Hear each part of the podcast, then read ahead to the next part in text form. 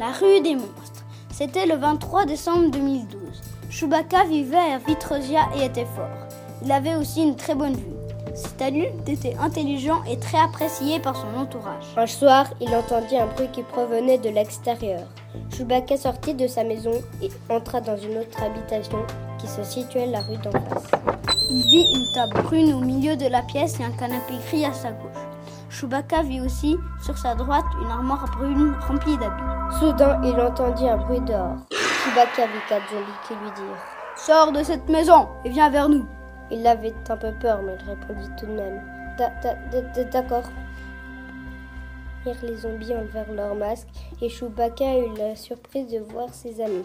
Ils crièrent Joyeux anniversaire Tout content, il leur dit J'avais oublié que c'était mon anniversaire, merci les copains.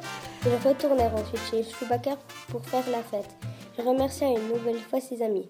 C'est très gentil, encore merci les copains. Louis et Titouan.